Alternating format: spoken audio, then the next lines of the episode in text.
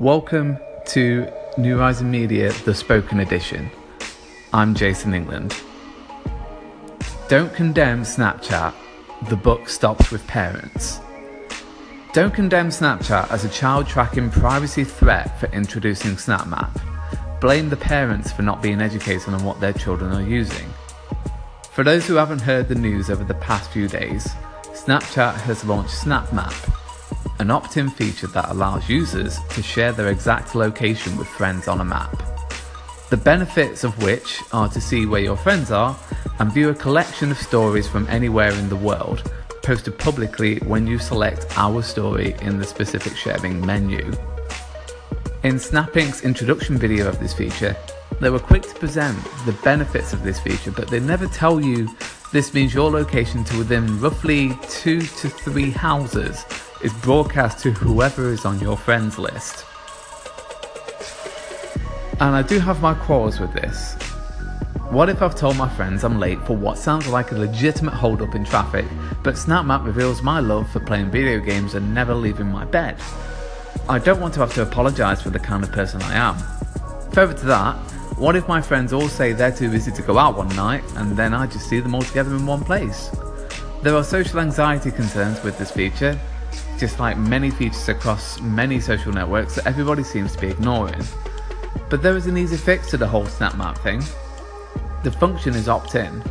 That's right, you're not part of this map to begin with.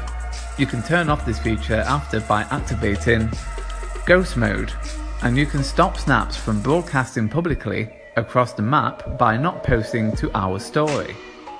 So, why all the hubbub? To the same chaotic levels as losing half your biscuit when dipped in a nice warm cup of tea?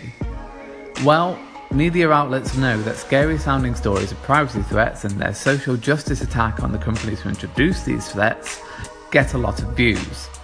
In some situations, these stories are warranted pieces of journalism, including data breaches due to a lack of company security, but at other times, including this, it's a slightly dramatised narrative that works to support their point. And I should know, I'm guilty of writing a couple of these myself. Wired calls it Snapchat's stalkerist feature. Snapchat's newest feature is also its biggest privacy threat, proclaims The Verge. Many articles share quotes from concerned parents who have no idea how to deactivate this feature. And that's the problem. With many of these features, parents always seem to have a natural and deliberate refusal to look for instructions and fix any problems themselves like a parent should. If the steps to reverse what you deem to be encroaching on your child's privacy are not directly in front of you, you won't look. And before you comment away, no, this is not all parents. I have friends who I know will have looked at looked into the future themselves, made a judgment call, spoken to their children about the potential risks, and turned the feature off. But you can't deny the underhanded attack that is happening here, which is simply ignoring the grandiose sense of self entitlement that some parents possess in feeling they should be given all the steps without any real desire to look for them. Should there be better education about online services provided to parents and children? Yes, but that's not the world we live in at the moment.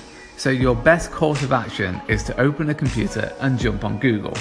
You know, that search thingy you've probably asked your son or daughter about. Hell, I'll give you a quick hint myself. Go to ChildNet International.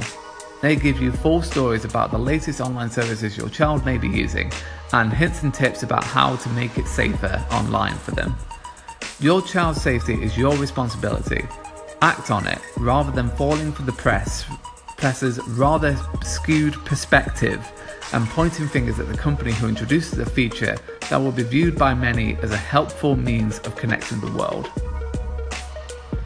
This has been New Rising Media, the spoken edition. I've been Jason England. You can follow us on Twitter at New Rising underscore media. You can find me on Instagram at Mr. Jason England. And please do subscribe to New Rising Media at newrisingmedia.com slash subscribe for the chance to win a copy of Crash Bandicoot N. Sane Trilogy on PS4. Thank you.